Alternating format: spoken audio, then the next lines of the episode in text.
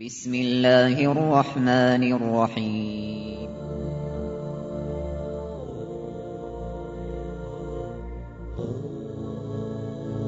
الرحمن العزيز الرحيم القوي السلام الكريم العظيم البصير العليم الحكيم الجبار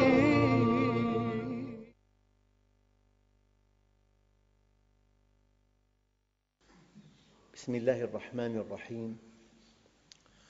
الحمد لله رب العالمين والصلاة والسلام على سيدنا محمد الصادق الوعد الأمين.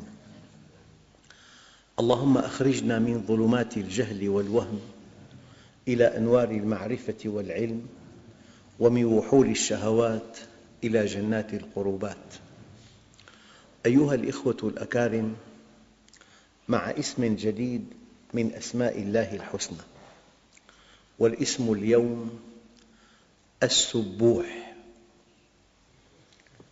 فقد ورد هذا الاسم في السنة المطهرة في صحيح مسلم من حديث عائشة رضي الله عنها أن رسول الله صلى الله عليه وسلم كان يقول في ركوعه وسجوده سبوح قدوس رب الملائكة والروح.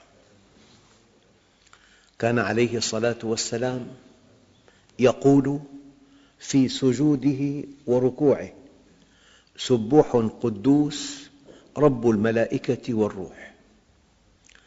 السبوح من التسبيح والتسبيح هو التعظيم والتنزيه بالضبط.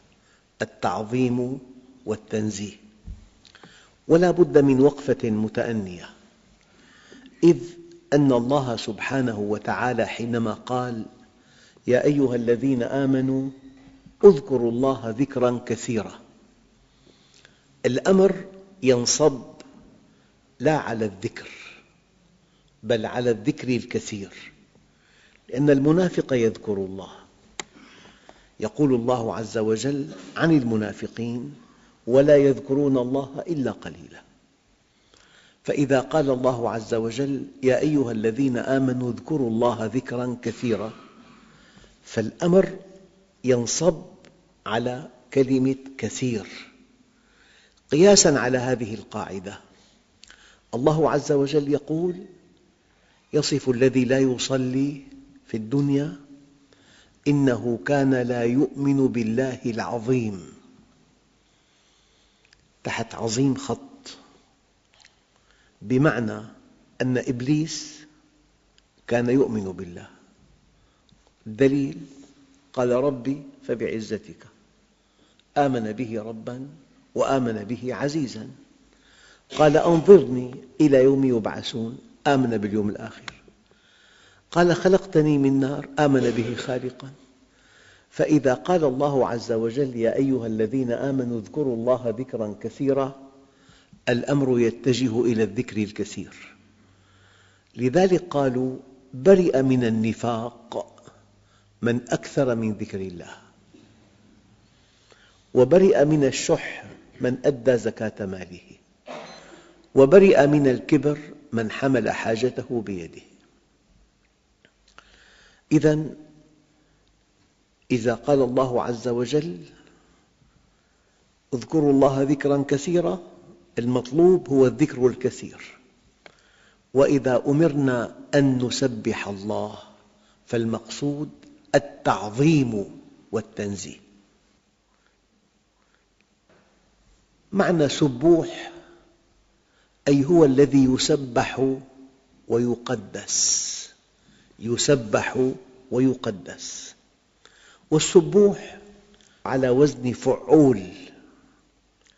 مبالغة من سبح يسبح تسبيحا. أي أنه مهما سبحته لا يمكن أن تصل إلى ما ينبغي. ومهما قدسته لا يمكن أن تصل إلى ما ينبغي. لأن سبوح من صيغ المبالغة. وإذا وردت أسماء الله الحسنى بصيغة المبالغة فتعني الكم والنوع. يعني لو سبحه كل الخلائق لا يكفي لي أن يكون التسبيح كما ينبغي. ولو سبحه أعظم الخلائق النبي عليه الصلاة والسلام سيد ولد آدم وهو في سدرة المنتهى تسبيحه ليس كما ليس كما يمكن أن يكون مع الله عز وجل لأنه لا يعرف الله إلا الله أبدا. لا يعرف الله إلا الله. أيها الإخوة إذا قال واحد منا فلان سبح في كلامه أي أكثر من تسبيح الله. لكن في هذه اللغة العظيمة التي اختارها الله لغة لكلامه بلسان عربي مبين في كلمات يمكن أن تعبر عن جمل. هذا اسم النحت. فإذا قلت سبحان الله يقال فلان سبحله فإذا قلت أدام الله عزك يقال فلان دمعز فإذا قلت لا حول ولا قوة إلا بالله يقال فلان حوقل. فإذا قلت لا إله إلا الله يقال فلان هلل. فإذا قلت الله أكبر يقال فلان كبر. هذا من دقائق اللغة العربية. أيها الإخوة التسبيح التعظيم تعظيم الله في كل كمالاته. هو غني عن تعظيمنا لكننا إذا عظمناه سعدنا بقربه في الدنيا والآخرة. إن تكفروا أنتم ومن في الأرض جميعا إن الله غني عنكم. لكن إذا سبحناه من أجلنا من أجل سعادتنا من أجل سرورنا من أجل طمأنينتنا من أجل أن نكون موفقين فلذلك سبح اسم ربك الأعلى. في أمر إلهي بالتسبيح. التسبيح التعظيم حينما تسبح الله أنت في الأفق الأعلى. أنت في عظائم الأمور لا في سفاسفها. أيام الإنسان ينشغل بالسفاسف. متى يندم؟ حينما يرى أنه ضيع حياته في سفاسف الأمور. ونسي الآخرة التي هي العطاء الكبير الذي إذا فات الإنسان هذا العطاء فاته كل شيء. قل إن الخاسرين الذين خسروا أنفسهم وأهليهم يوم القيامة. يعني أنت حينما تفكر في كمالات الله في رحمته في حلمه في قوته في قدرته في لطفه في جبروته في انتقامه. هذه كلها كمالات الله. لأن الله عز وجل يقول ولله الأسماء الحسنى فادعوه بها. فجزء كبير من عبادتك أن تسبح الله عز وجل. يعني أحيانا لو حدثتنا عن المجرات أنت لم تقل سبحان الله. حديثك عن المجرات تسبيح لله. إن حدثتنا عن العين تسبيح لله. إن قرأت كتابا في الفقه وعظمت هذا الأمر الإلهي أنت بهذا تسبح الله. يعني أي شيء يقربك من الله؟ تسبيح. أي ذكر لله تسبيح؟ أي ذكر لآياته تسبيح؟ أي شرح لقرآنه تسبيح؟ أنت تسبح في كمالاته. والسبح هو الفراغ إن لك في النهار سبحا طويلا. ففي معك مجال لا ينتهي. المال ينتهي. تأكل فتشبع. ترتدي ثيابا جديدة. تنام على سرير. هذا السقف. لو معك مليارات. لو تملك أموال أهل الأرض لا يمكن أن تأكل إلا وجبة تملأ بها معدتك. تنام على سرير واحد ترتدي ثوبا واحدا. المشكلة أيها الإخوة أن الدنيا محدودة ولها سقف. لكنك إذا خرجت من ذلك إلى معرفة الله هناك اللانهاية هناك تتصل بخالق السماوات والأرض. إذا التسبيح هو التعظيم. تعظيم الله عز وجل في كمالاته. والتسبيح تنزيه الله عن الصاحبة والولد. ما اتخذ صاحبة ولا ولدا والتسبيح تنزيه الله عن كل ما لا ينبغي له. يعني يقول لك خلق كافراً وكتب عليه الكفر وجاء إلى الدنيا وحقق إرادة الله فاستحق النار إلى أبد الآبدين. من قال لك ذلك؟ هذا عكس التسبيح. وهل نجازي إلا الكفور؟ وقال الذين أشركوا لو شاء الله ما أشركنا ولا آباؤنا ولا حرمنا من شيء. كذلك كذب الذين من قبلهم حتى ذاقوا بأسنا. قل هل عندكم من علم فتخرجوه لنا؟ إن تتبعون إلا الظن وإن أنتم إلا تخرصون. أن تتوهم أن الله أجبر عباده على أفعالهم. طيب كيف يحاسبهم إذن؟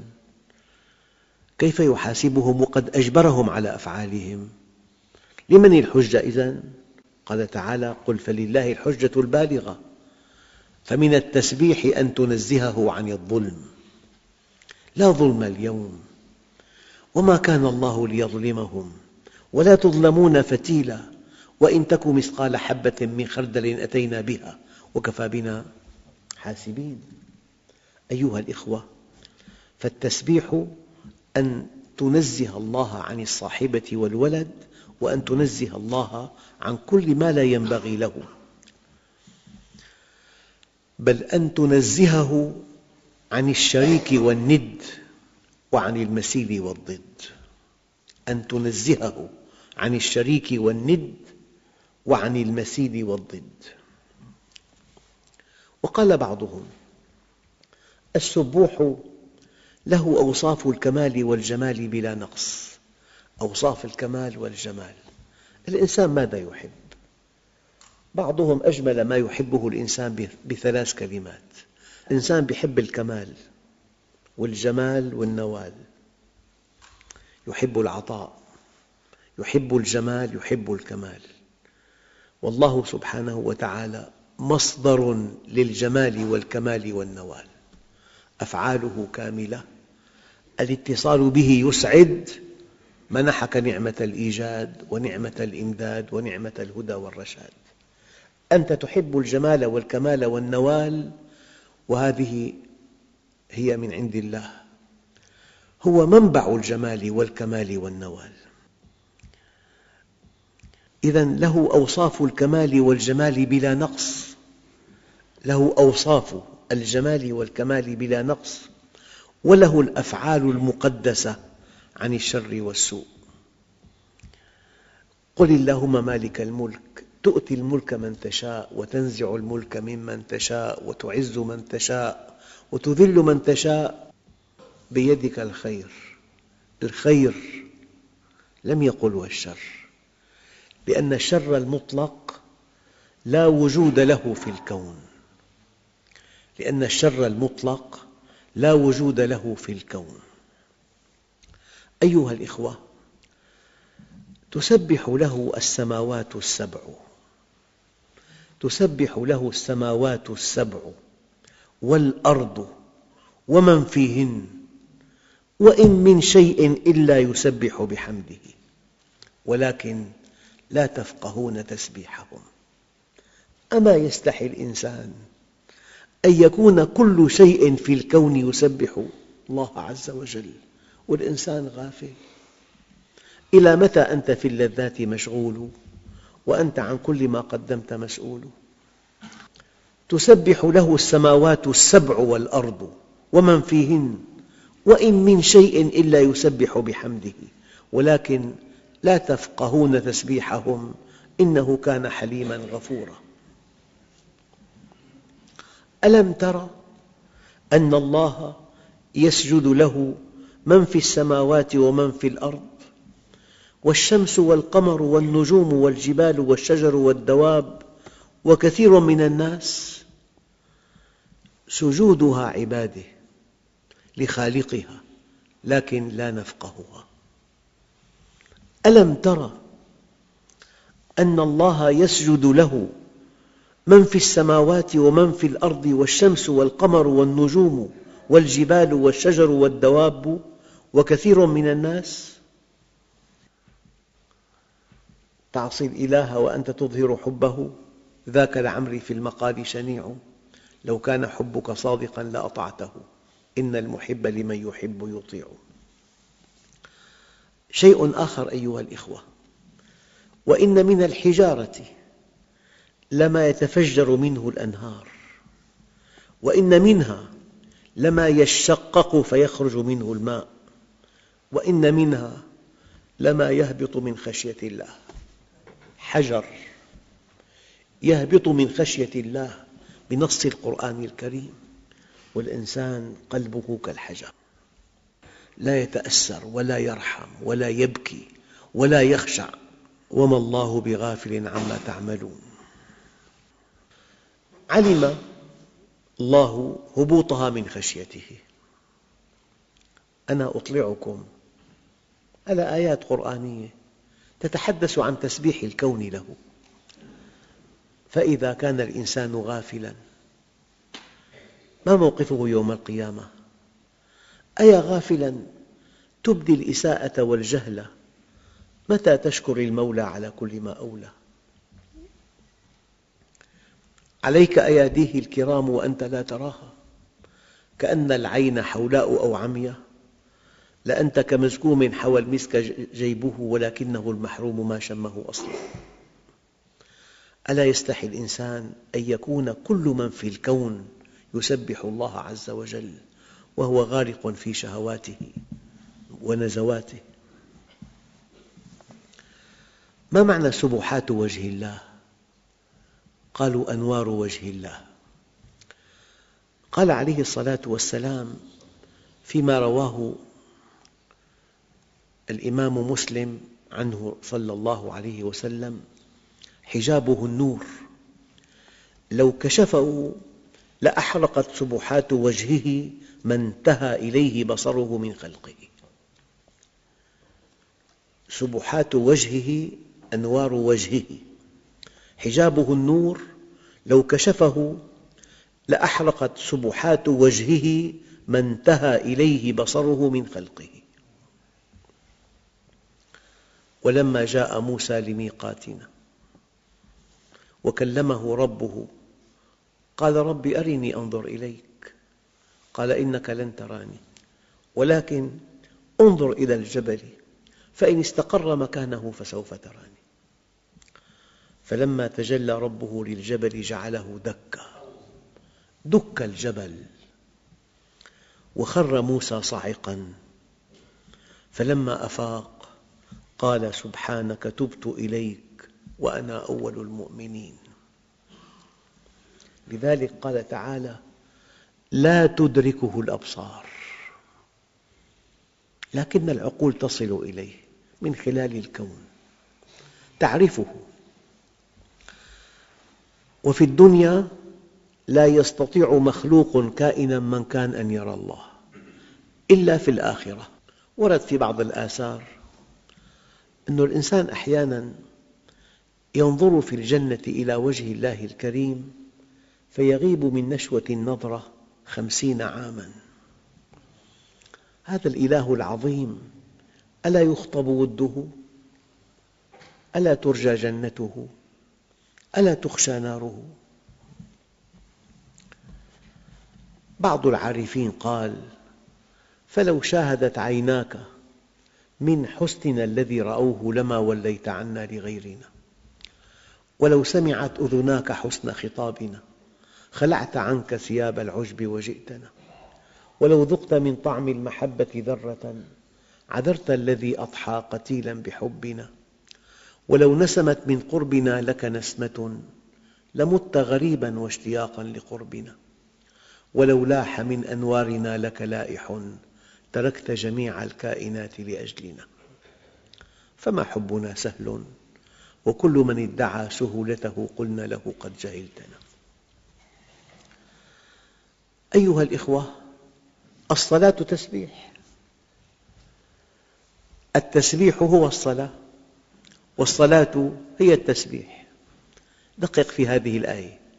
فسبحان الله حين تمسون ينبغي أن تسبح الله في المساء في المغرب والعشاء. فسبحان الله حين تمسون وحين تصبحون الفجر. وله الحمد في السماوات والأرض وعشيا العصر. وحين تظهرون الظهر. الأوقات الخمس في هذه الآية. فسبحان الله حين تمسون وحين تصبحون وله الحمد في السماوات والأرض وعشيا وحين تظهرون. فسبح باسم ربك العظيم.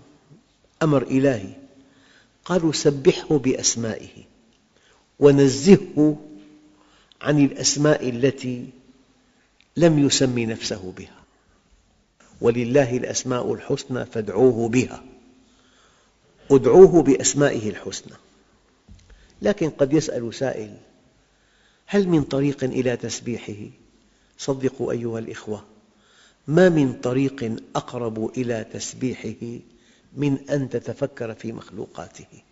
فالنبي عليه الصلاة والسلام يقول تفكروا في مخلوقات الله ولا تفكروا في ذاته فتهلكوا. تفكروا في مخلوقاته.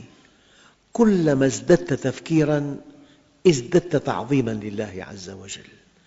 لأن التفكر في خلق السماوات والأرض أقصر طريق إلى الله وأوسع باب ندخل منه على الله.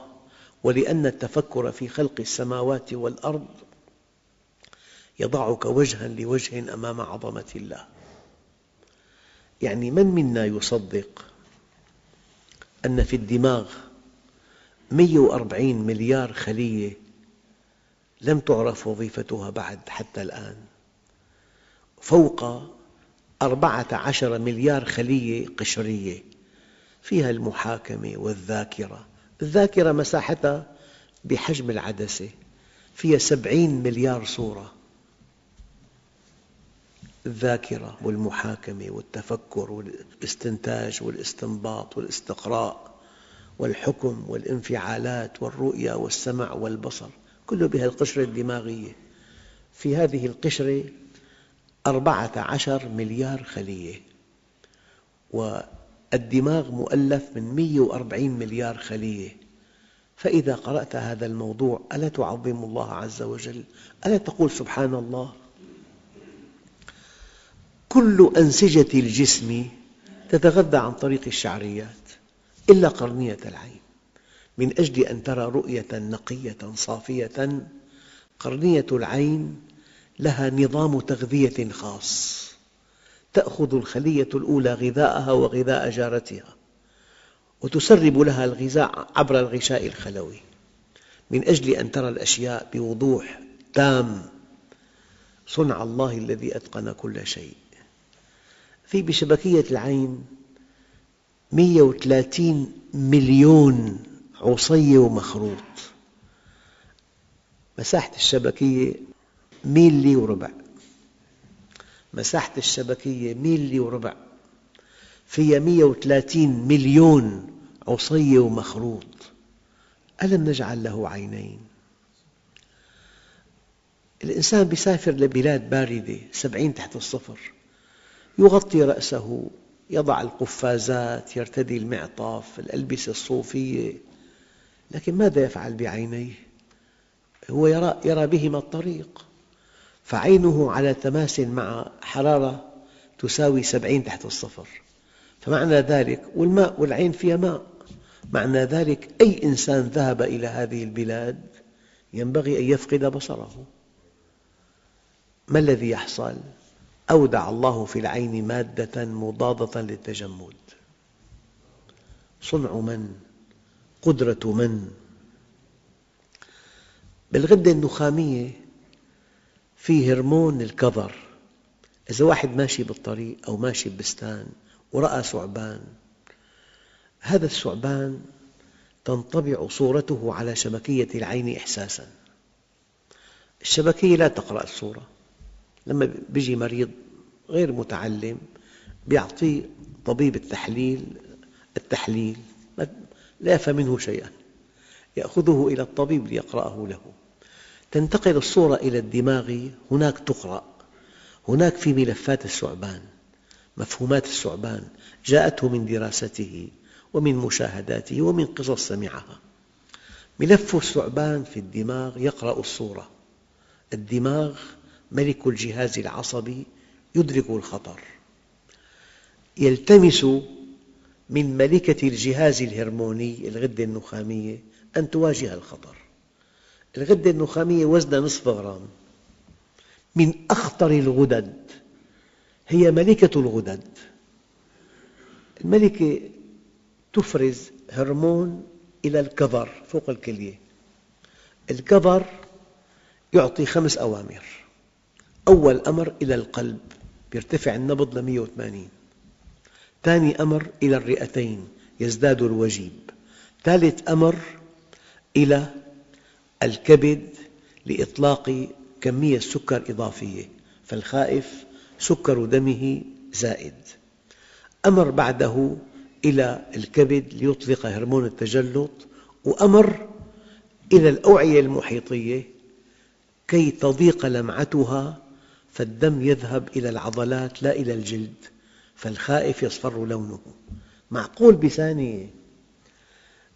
تنتقل الصورة من العين إلى الدماغ تقرأ هنا. الدماغ يدرك الخطر يلتمس من ملكة الغدد النخامية أن تواجه الخطر والنخامية تتجه إلى الكظر تعطي أمر لهذا الكظر أن يواجه الخطر.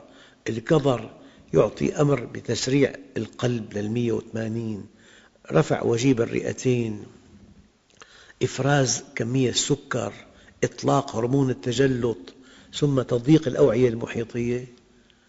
صنع من هذا؟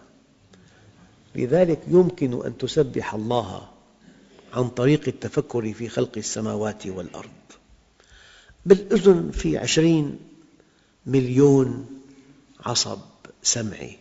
وكل عصب ينتهي بسبع أهداب والأهداب مغمسة بمادة تتفاعل مع الرائحة بالشكل شكل هندسي ينقل إلى الدماغ يعرض على الذاكرة الشمية فتكتشف أن في الطعام هذه المادة عن طريق حاسة الشم. صنع من؟ يد من؟ الذي أتقن كل شيء خلقه. الله سبحانه وتعالى أتقن كل شيء ما ترى في خلق الرحمن من تفاوت. أيها الإخوة الكرام هذا الاسم اسم السبوح يسعدنا جميعا. إذا سبحناه إذا سبحنا في كمالاته إذا سبحنا في مخلوقاته إذا تفكرنا في عظمته لذلك أصل الدين معرفة الله ولله الأسماء الحسنى فادعوه بها والحمد لله رب العالمين.